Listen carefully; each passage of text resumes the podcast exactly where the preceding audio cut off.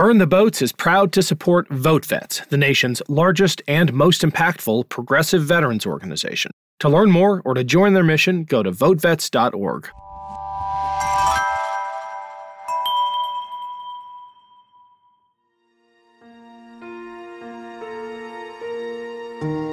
You know, I think at CIA, we like to think of ourselves on the very best day doing our very best work, we can prevent wars um, or we can prevent negative outcomes. And if because we can give policymakers the, the heads up in advance to be able to take actions early enough that they can prevent worse outcomes.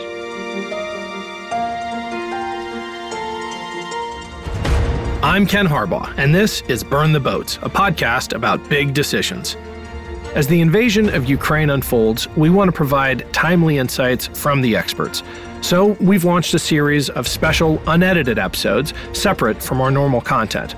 Today, I'm joined by David Chasteen, a former CIA officer on the Covert Action Staff. While at the agency, David conducted overseas operations, guided human intelligence collection, evaluated foreign threats to computer systems, and provided analysis on cyber issues to the president.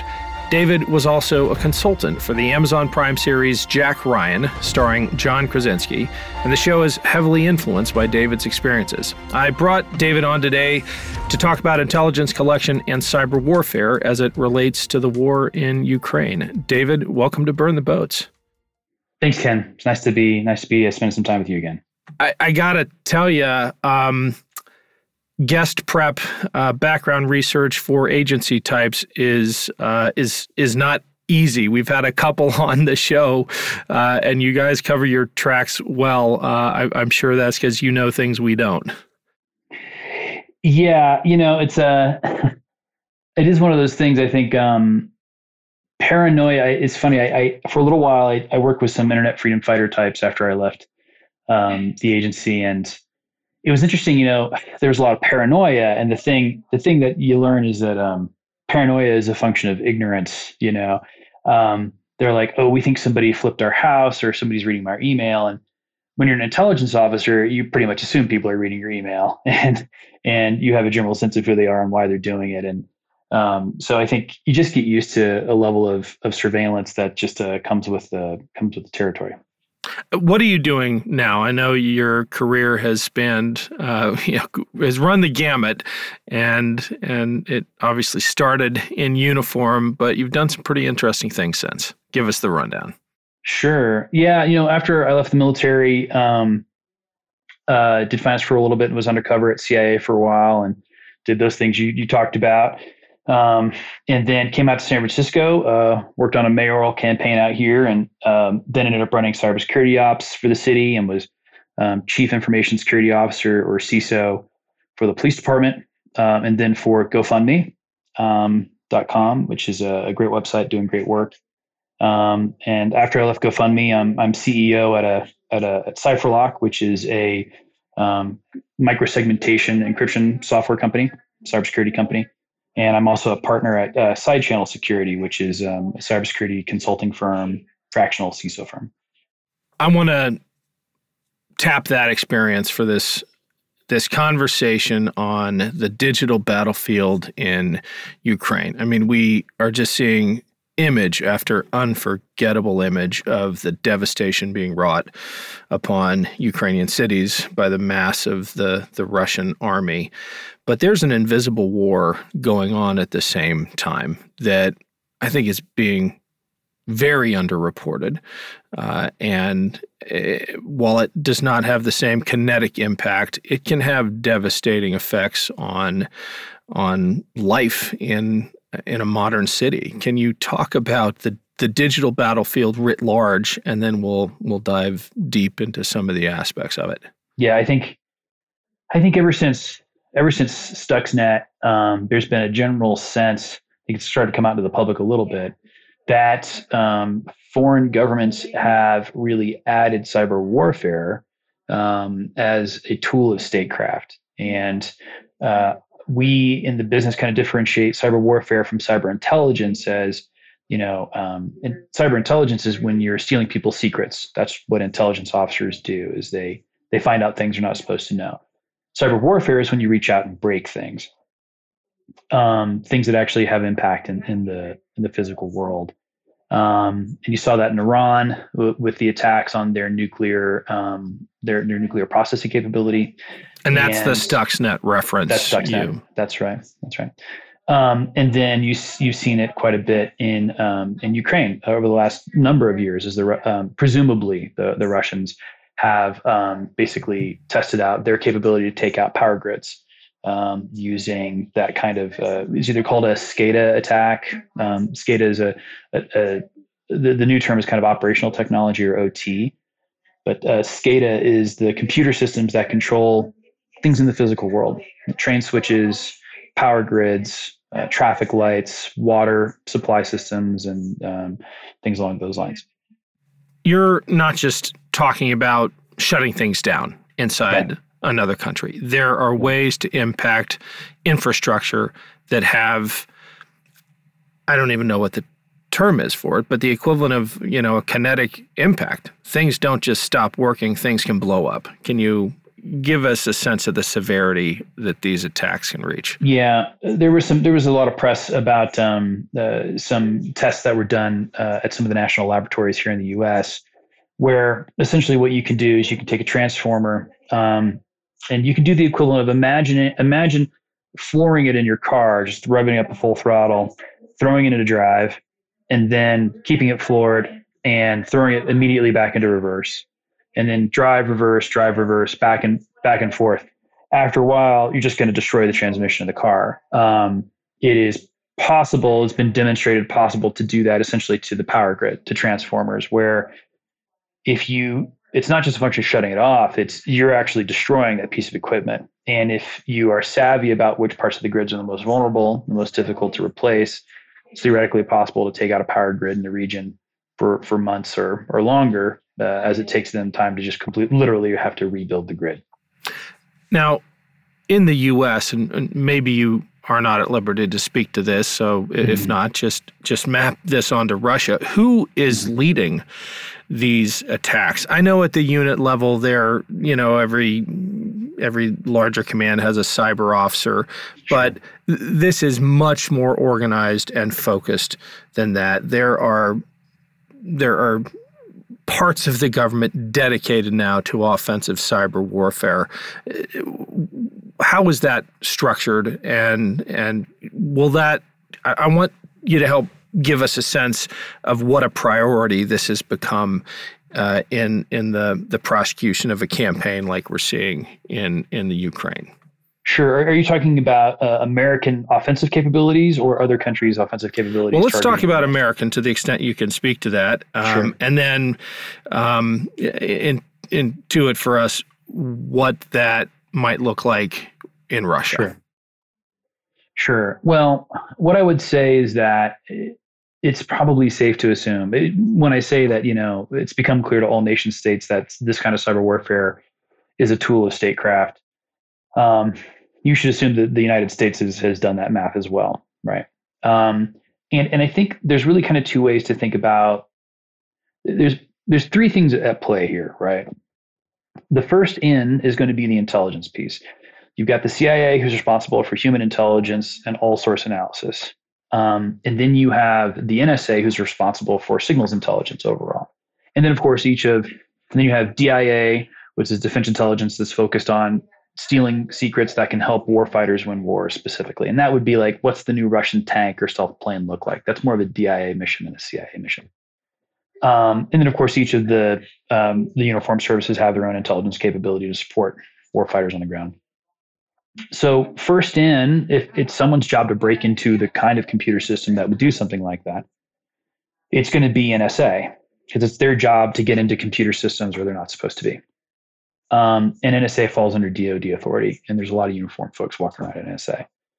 Um, so the job then is to steal stuff. Um, the other more visible steal information. The more visible piece, of course, when the government, when the U.S. government uses force in the pursuit of national security policy, um, it's usually the military. It's DoD, and uh, one of the differentiators we use between DoD and intelligence capabilities is we say Title 10 or Title 50. And Title 10 is reference to the part of the US code that kind of establishes and, and runs the military. Title 50 does that for the intelligence community. Um, the the thing that we we think about with the military is that you, it's best to think of the military as diplomacy by other means, right? It is a public act. Using the military as a public act, um, it's designed to sway opinions. It's designed to change people's minds, and it's it's designed to be seen. That's why militaries wear uniforms.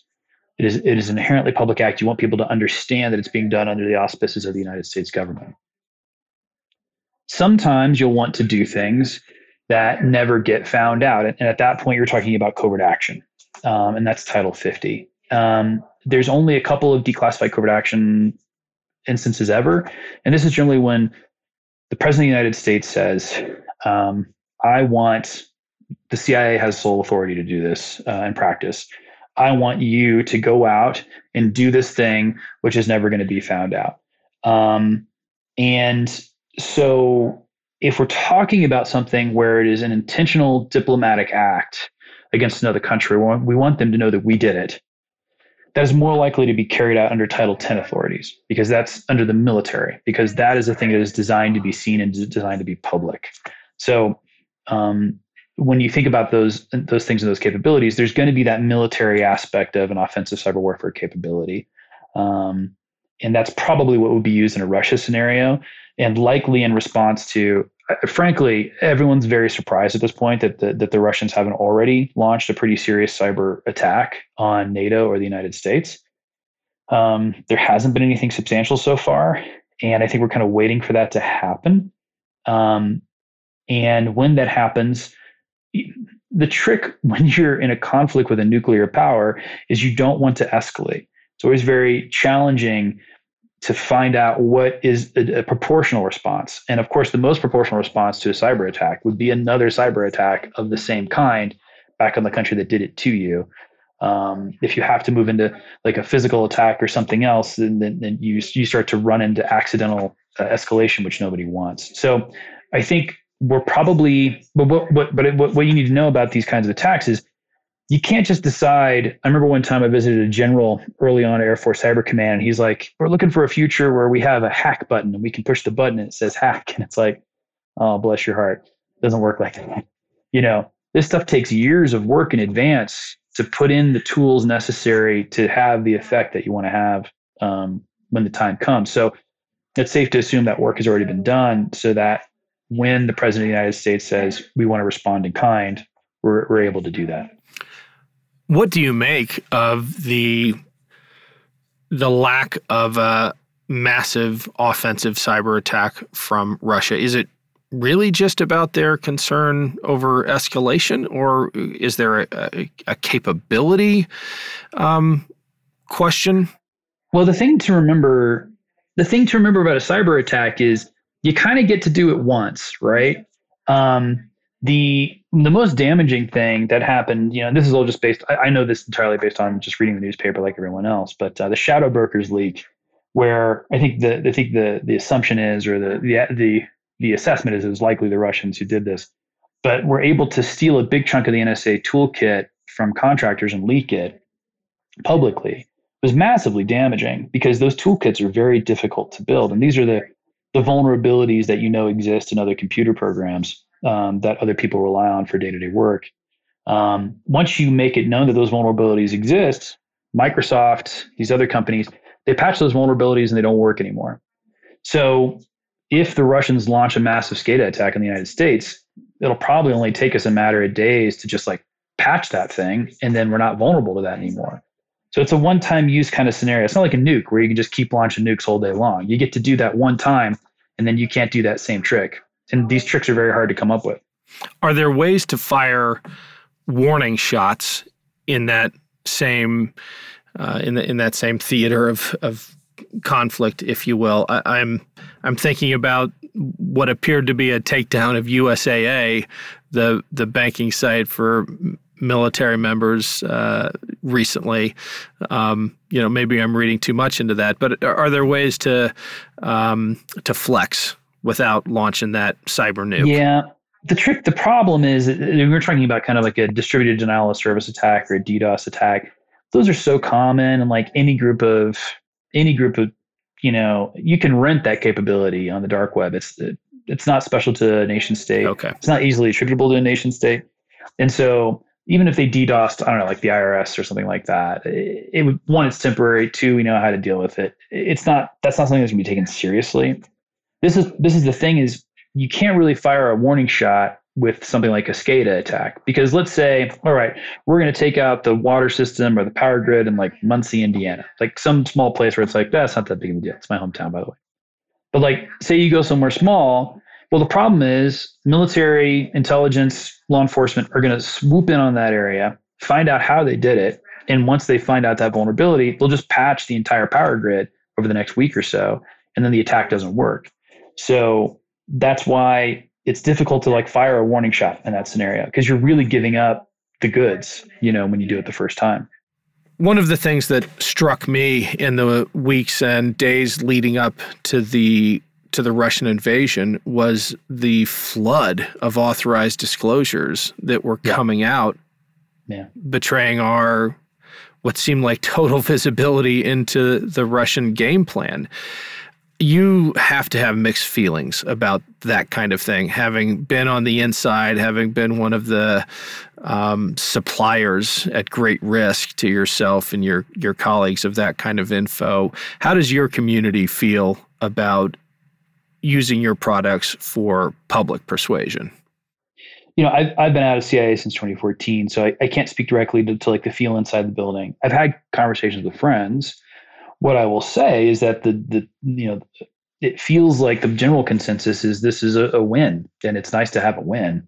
You know, um, there is always this balance. You know, when it comes to sources and methods. You know, it's it's a running joke with CIA. You're talking about sources and methods, but I was a I was a collection management officer at CIA, and and you know one of the ways to think about CIA is um, the CIA is basically like a really kind of bad newspaper. Um, we run at a massive loss for a tiny readership who doesn't read 99% of what we write. But every now and then we get it like a big story that gets it right, and that's what keeps us in business. You know, um, the director of operations, you have case officers who are essentially reporters. They have sources like reporters. They are given assignments by collection management officers who are best thought of as editors. And those uh, case officers go out, collect stories, write those stories in a journalistic format. And then the collection management officers like myself publish those stories and go to our customers and say, is this answering the mail for you? Is this useful to you? But, you know, I think at CIA, we like to think of ourselves on the very best day doing our very best work, we can prevent wars um, or we can prevent negative outcomes. And if because we can give policymakers the, the heads up in advance to be able to take actions early enough that they can prevent worse outcomes. And this is such a glowing example of a win on that front.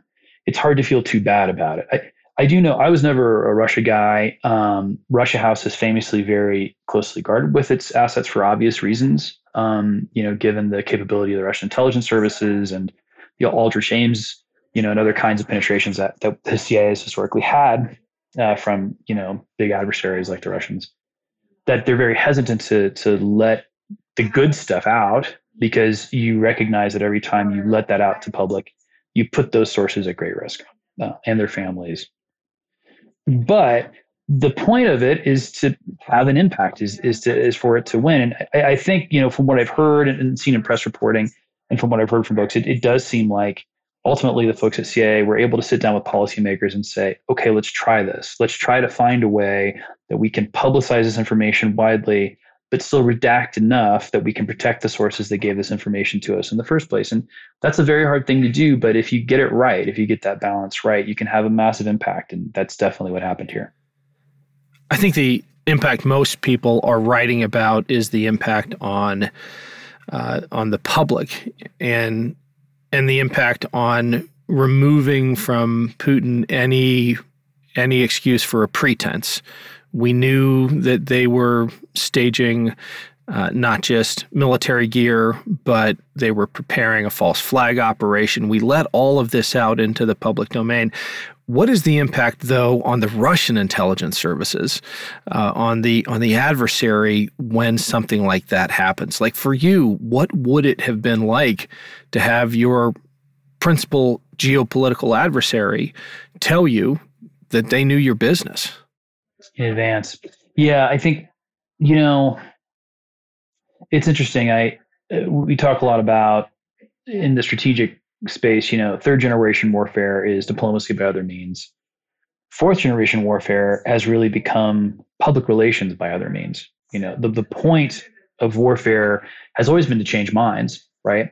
It's not even by the time of third generation warfare. And, and sorry, I should probably for folks who are not Ken and I are both military guys, so we're familiar with these terms. But you know, first generation warfare um, is uh, I think kind of uh, pre pre trench warfare. It's guys lining up and taking turns shooting at each other, like during the American Revolution. Second generation warfare is generally kind of trench style warfare, World War One. Third generation warfare is combined arms, fast maneuver, um, you know, air support, World War II style warfare. Um, and fourth generation warfare is generally what people think of as insurgencies and sort of especially um, media savvy insurgencies. And when you're in that third generation warfare space, the job of the Allies in World War II was to convince the Germans to surrender. You needed to change their minds so that they believed what we believed, which is that it is time to give up and stop doing what you're doing. Fourth generation warfare is very much about convincing the fence sitters that that is the the big chunk of public opinion that is available on the global stage about who's the good guy in this scenario convincing enough of those people that that you're right, that we're the good guys and the Russians are the bad guys, the Ukrainians are the good guys, Russians are the bad guys, that they support, uh, they throw their support, they come off the fence, and they throw their support behind the Ukrainians um, in this case. Um, and um, that ability for folks to get out and, and shape the narrative in advance is really the thing that ultimately wins this kind of conflict one of the biggest challenges we'll face in that regard is penetrating the the new firewalls that Putin has thrown up inside his countries to to getting the truth. What are your what are your predictions on our ability to do that? Are the Russians willing and um, innovative enough to to get it themselves? Because you know, with VPNs and other things, you can do it, but it's it's risky and it's hard. It is. It's risky. It's hard. It's.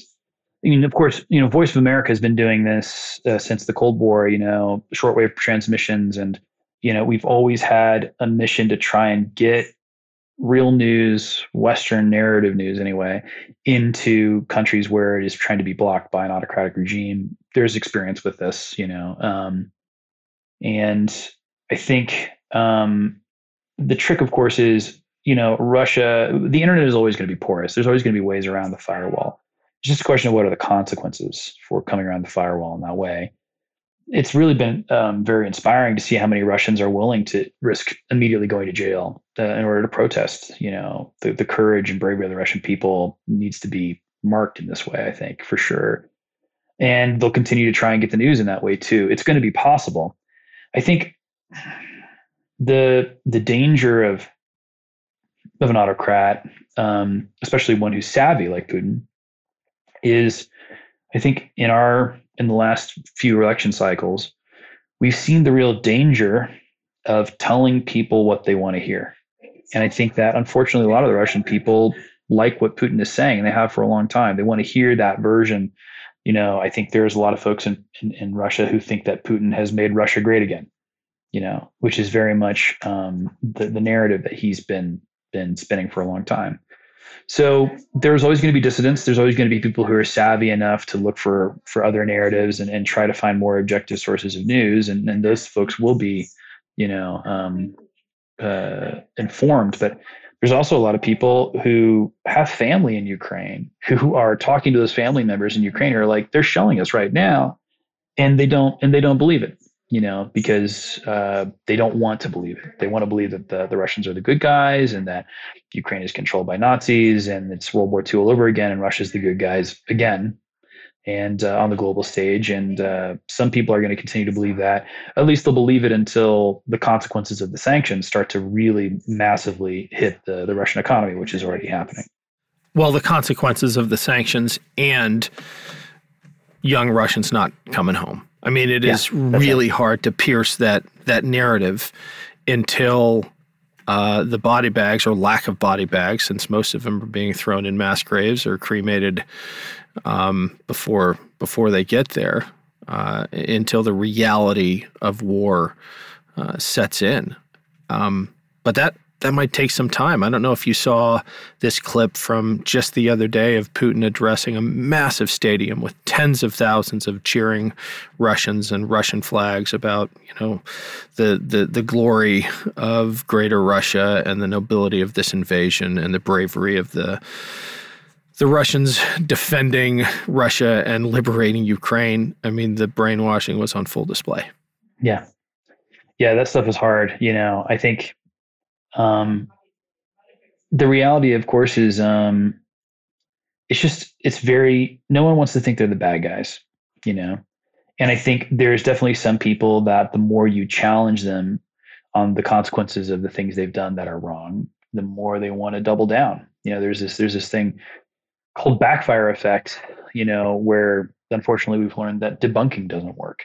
You know, when you try to challenge people with the facts uh, that challenge their pre-existing closely held positions. They don't actually change their minds. They they they dig in deeper. And for some for some critical portion of the russian people that will probably continue to be the case.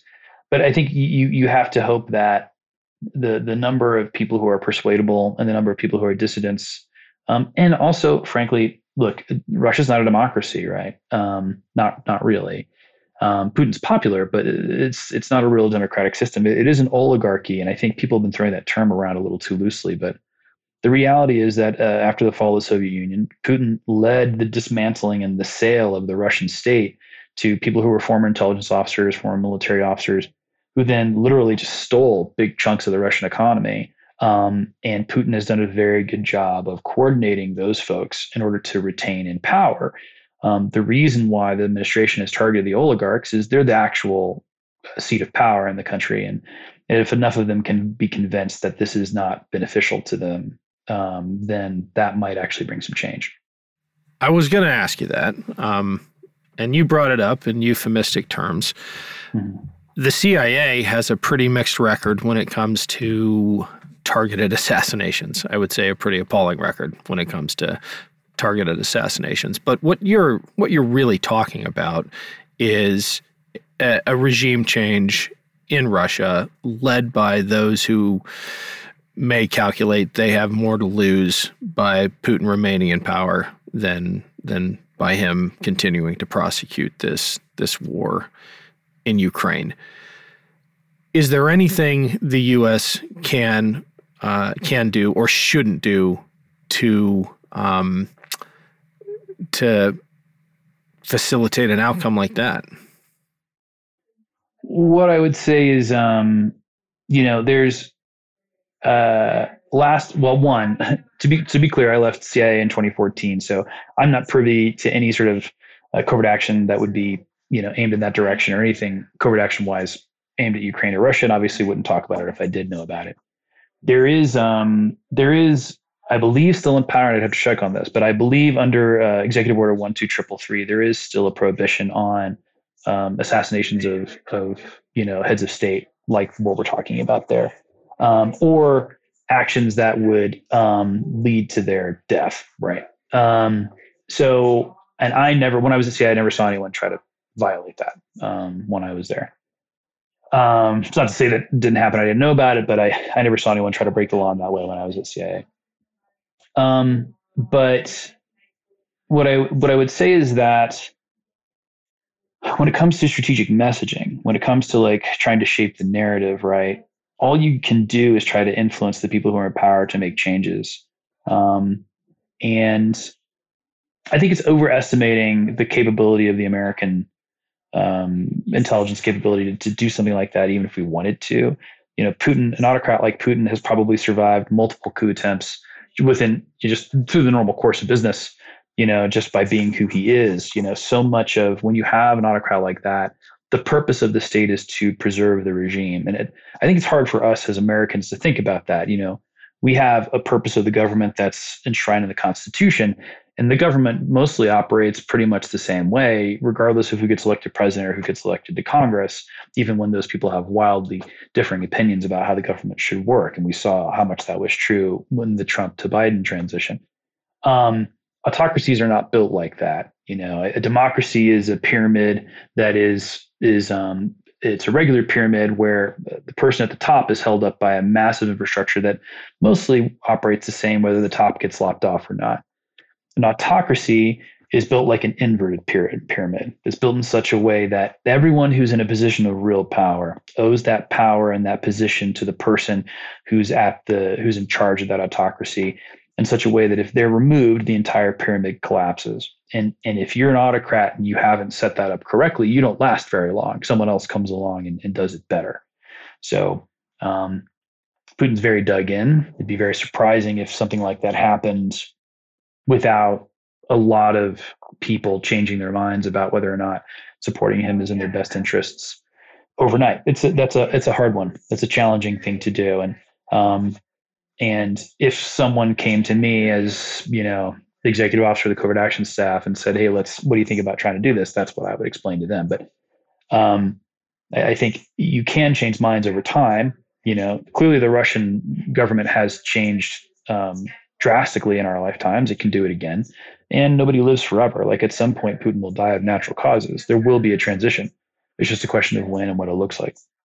Welcome to Anthology of Heroes, the podcast that explores the most pivotal moments of history through the eyes of those who lived it.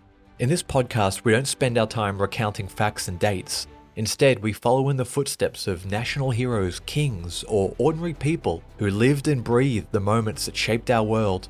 We're not hemmed in by eras, borders, or religions. Instead, we seek out the tales of those who defied the odds and fought passionately for their beliefs. Whether they're right or wrong is up to you to decide. From Vercingetorix's doomed rebellion against Rome, to Osceola's unshakable war against the USA, all the way up to the inspiring Sobibor concentration camp uprising in World War II, each episode is an immersive listening experience, blending music and sound effects to really draw you into the story. Our episodes go for about 45 minutes, making them perfect for your commute, and are crafted using a wealth of historical sources, which I list on our website if you want to learn more. I'm the host, Elliot Gates, and I'm thrilled to have you joining me as we uncover history's hidden gems and illuminate the faded pages of our past. Look out for the Anthology of Heroes podcast on Spotify, Apple Music, or anywhere else you get your podcasts from.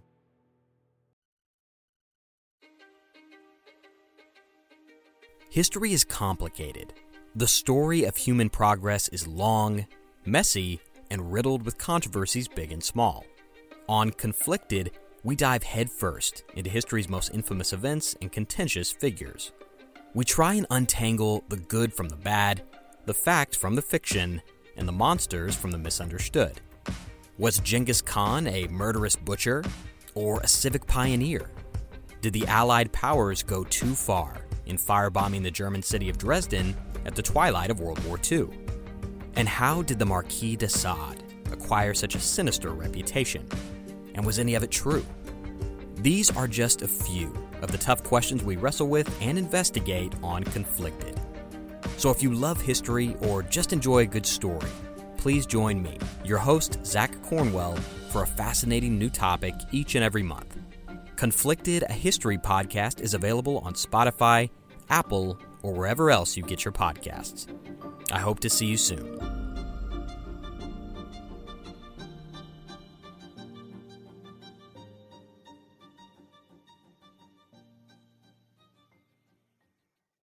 As a human collection officer at CIA, did you have a hand in in developing or uh, analyzing psych profiles of key figures? Um, I, you know, obviously the uh, CIA, uh, the analytical, you know, D- DI is the director of intelligence, and they have analysts, and I'm sure those folks. Um, I've heard, I've heard like you, you know, open press reporting about um, the use of psychological profiles of, of senior leadership. Um, but I, I don't know anything specific about that, about that background and how it works.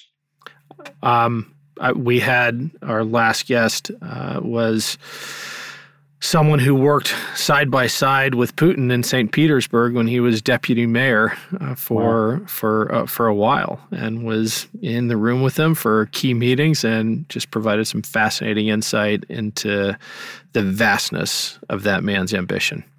Um, and honestly, I mean, we haven't released this episode yet, but he he did not see what was coming. Uh, but you know, looking back, he he yeah. he sees signs of it.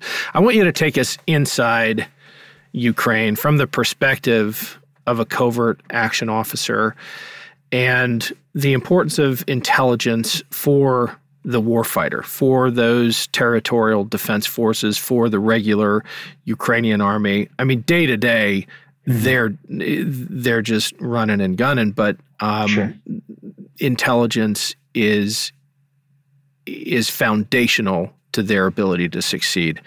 Sure. Uh, yeah, explain for us. Well, again, there's a there's a key difference. I, I spent the first half of my career doing foreign intelligence, and I spent the later half of my career doing covert action. They're they're different things, funded with different dollars, and and kept very separate uh, for very intentional purposes. The uh, intelligence is is when the CIA reports the news, and covert action is when the CIA tries tries to actually make the news. Um, and uh, on the by by changing world events, you know, in that way. Um, and so the where it comes to the intelligence piece, you know, I think the overall, uh, and again, I, I'm not right in on any of this stuff. I've been out since 14, but in general, one of the most valuable things we do to support our allies is provide both strategic and um, to share strategic and tactical intelligence. And that's not just CIA. It's actually a lot of the more useful stuff is coming from the other members of the intelligence community, like the military focused folks who um, are specifically charged with helping American warfighters win. Those folks can help our allies win as well, the folks that we're trying to support.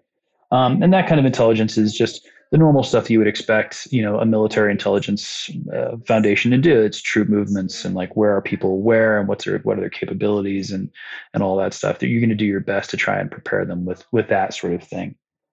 The covert action piece is is different, and and covert action is um, again is something that's not designed to ever be public.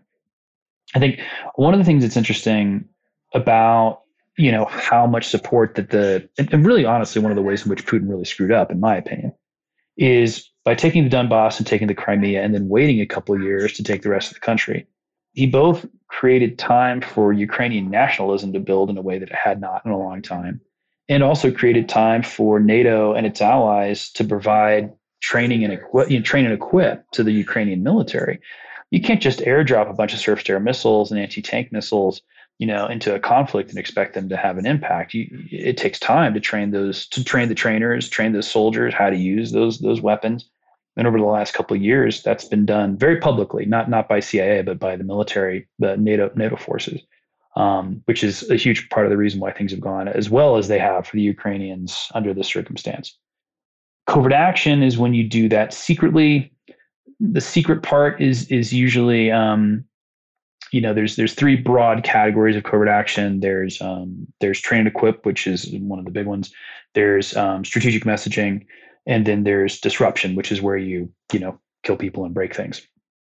Those are the three broad categories the CIA has ever done under those under those authorities and this is all this is all public knowledge. This is just part of the the doctrine of how this is done in the US code um, and strategy. But the train and equip piece is mostly when we're teaching other militaries to do what we do. And so when CIA intelligence services do that, it's the same thing on the intel piece. So that's training intelligence officers how to do intelligence and training special forces um, forces how to do um, their jobs well using kind of modern Western techniques and modern Western technology.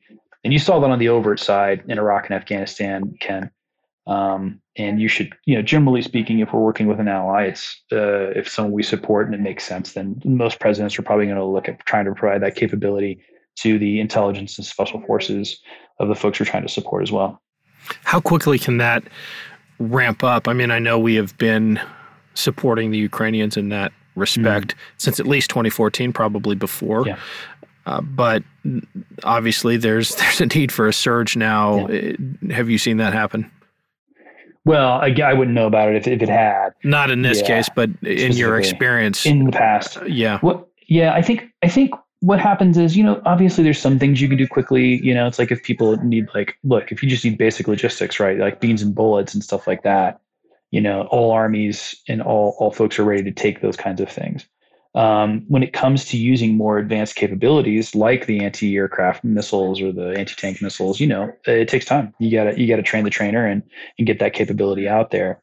And when it comes to training people how to do human collection and how to do, you know, um, special operations and insurgency tactics and stuff like that, that all takes a while. It takes a it takes a long while, and and also it's about building relationships and building trust with people, um, um, so that they trust that uh, what you're teaching them is even worthwhile and, and, and worth using. And that stuff takes time. But but again, weirdly, you know, Putin did us a favor by giving kind of like a multi-year heads up notice that this was coming. So um, yeah, I'm assume I would assume that that a lot of that work has already been underway. What do you make of these reports of multiple foiled assassination attempts against President Zelensky, especially, and this might be uh, just trolling the FSB, but these these reports that the Russian internal security service is actually tipping off the uh, the Ukrainians that these attacks are coming. That's fascinating, and that's the first I've heard of that. But, but but I do know. I mean, it's it's obvious at this point that the Russians are very fond of assassinating assassinations of people that they don't like or that are inconvenient for the Russian regime. Um, that's certainly consistent with what we've seen so far.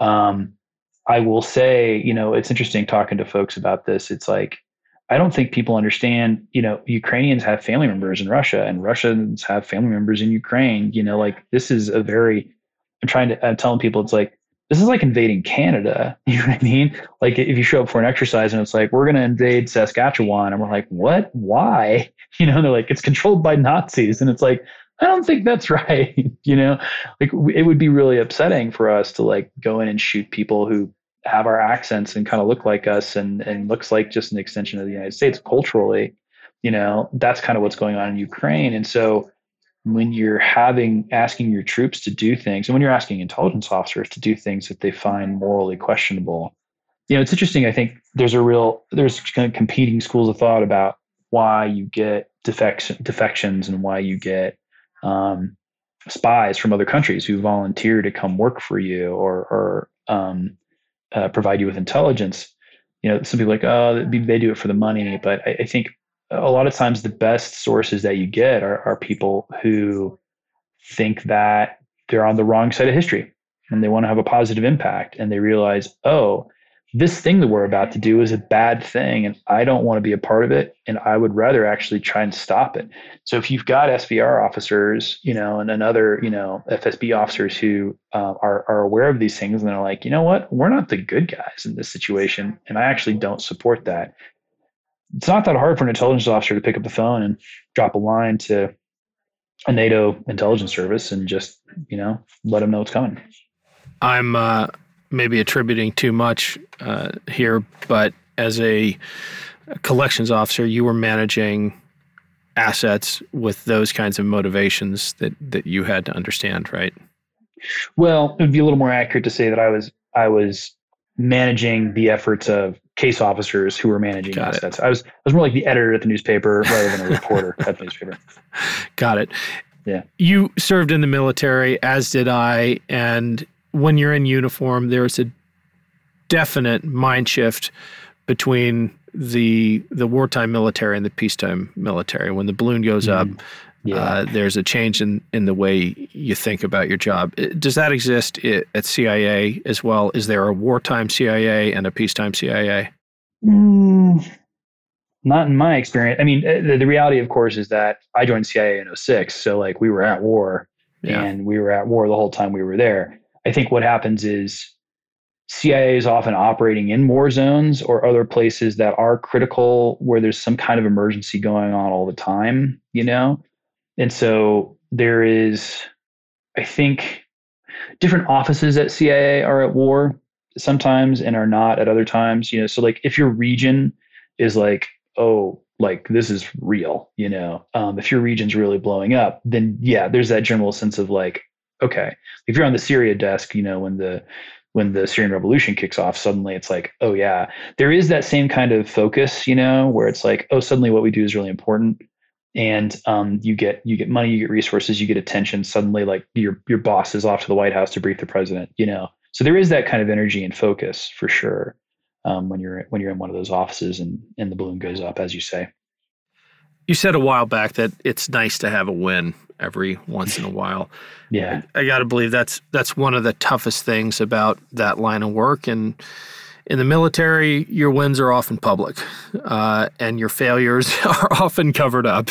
Um, in in the CIA, the wins are intentionally um, not publicized. How does that affect the morale and the psyche of uh, of folks at the CIA when you know the often? I mean, years can go by and the only news coming out of Langley is scandal because you can't talk about the wins. Yeah.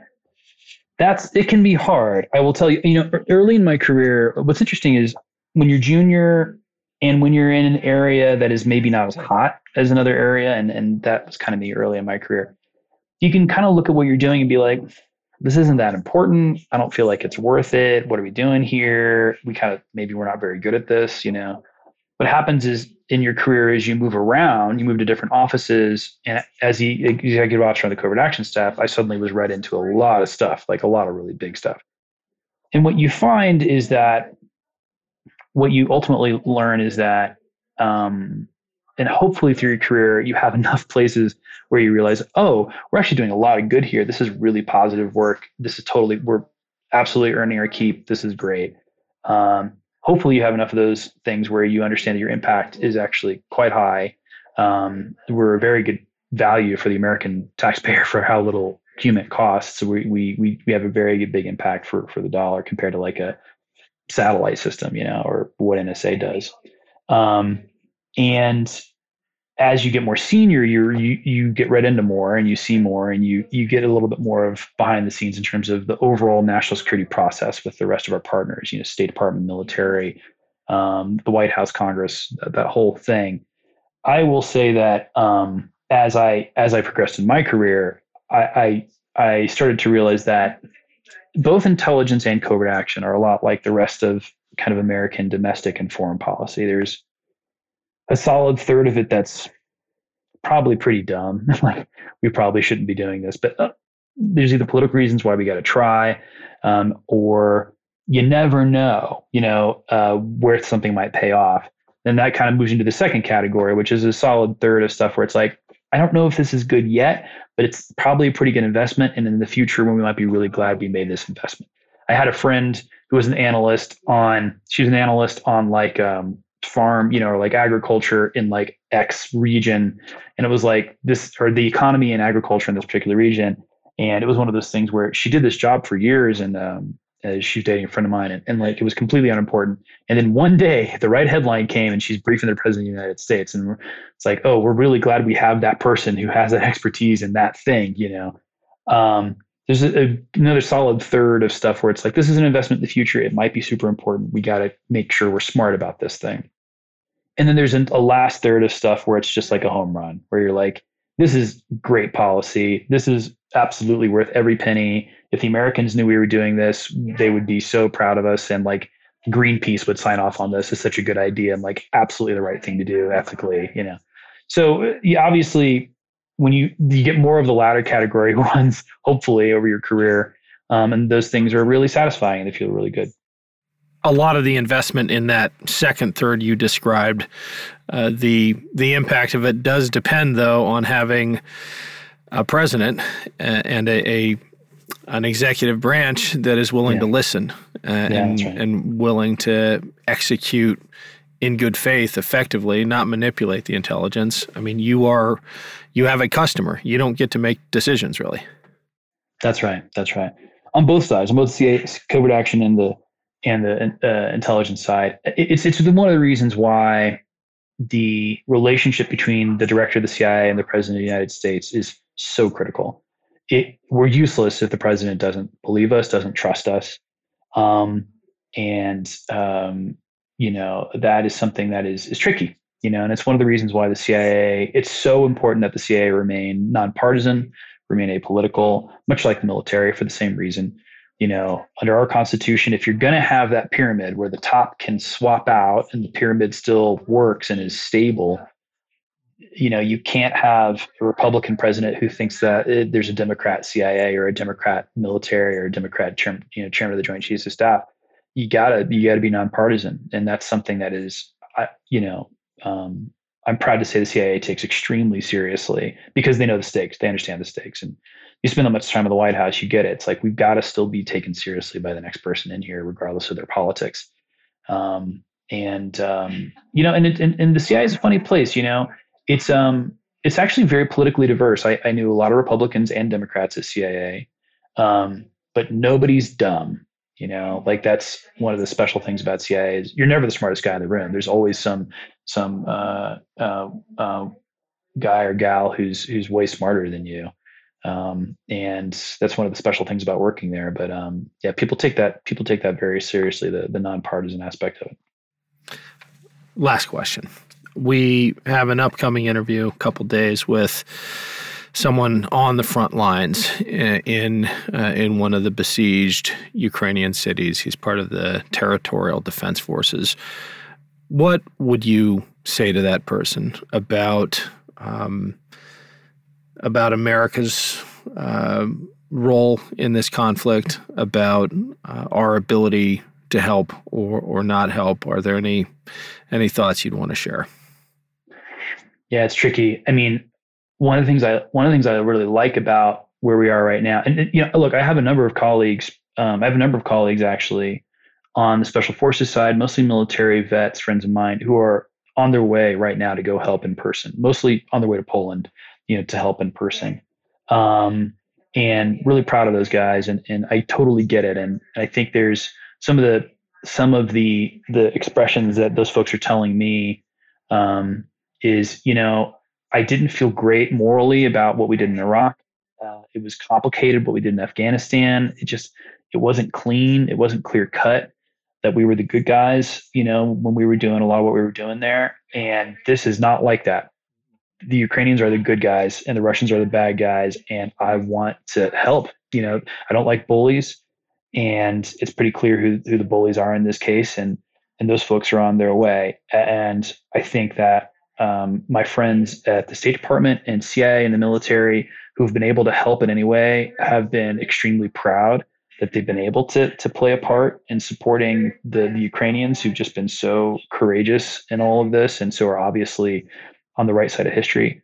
Um, and um, I've, I have not seen in my lifetime the American people and like Republicans too. You know, friends of mine who are who are Republican. It, this is it's this is one of the it's the first time in a long time I've seen Americans on both sides of the aisle agree on what we should be doing. You know, um, so there's definitely the, the, American people support the Ukrainian people all across the board. I, I just saw a Twitter video today of uh, you know, of Presidents Clinton and Bush uh, visiting a Ukrainian church here in the United States to express their support for the Ukrainian people. And um, I think we're going to do everything we can.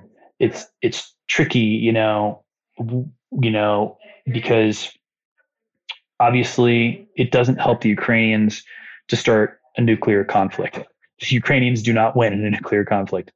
And so there's this this trick of um, nobody wants a, a nuclear armed NATO and a nuclear armed Russia shooting at each other. That is a bad plan, and it doesn't help the Ukrainians.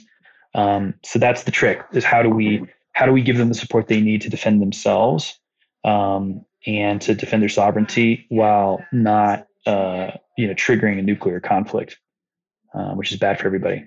So it's nuanced, like a lot of this stuff. It's complicated, especially when you're you know working in the intelligence and national security space. Um, but I think it's clear the American people support the Ukrainian people, and we'll do everything we can uh, that doesn't cause a disaster to uh, to make sure they win. Well, thanks, David. I agree.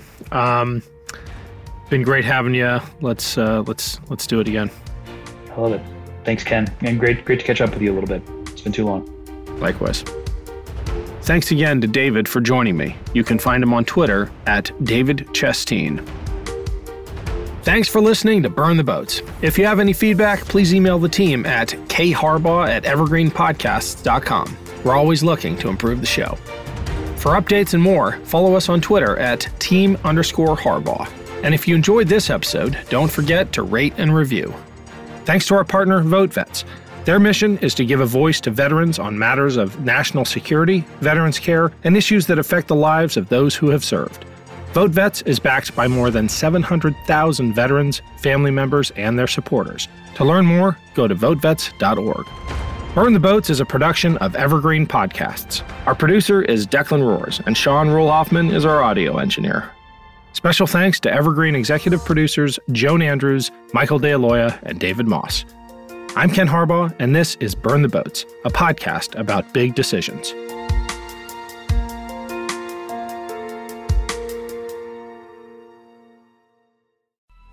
Coming up on 5 Minute News, I'm Anthony Davis.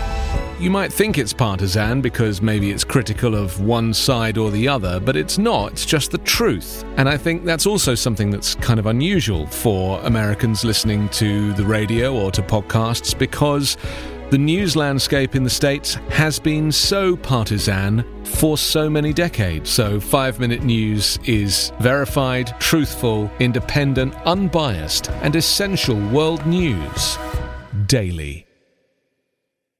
This podcast was produced with the support of the Ohio Motion Picture Tax Credit and in partnership with the Ohio Development Services Agency.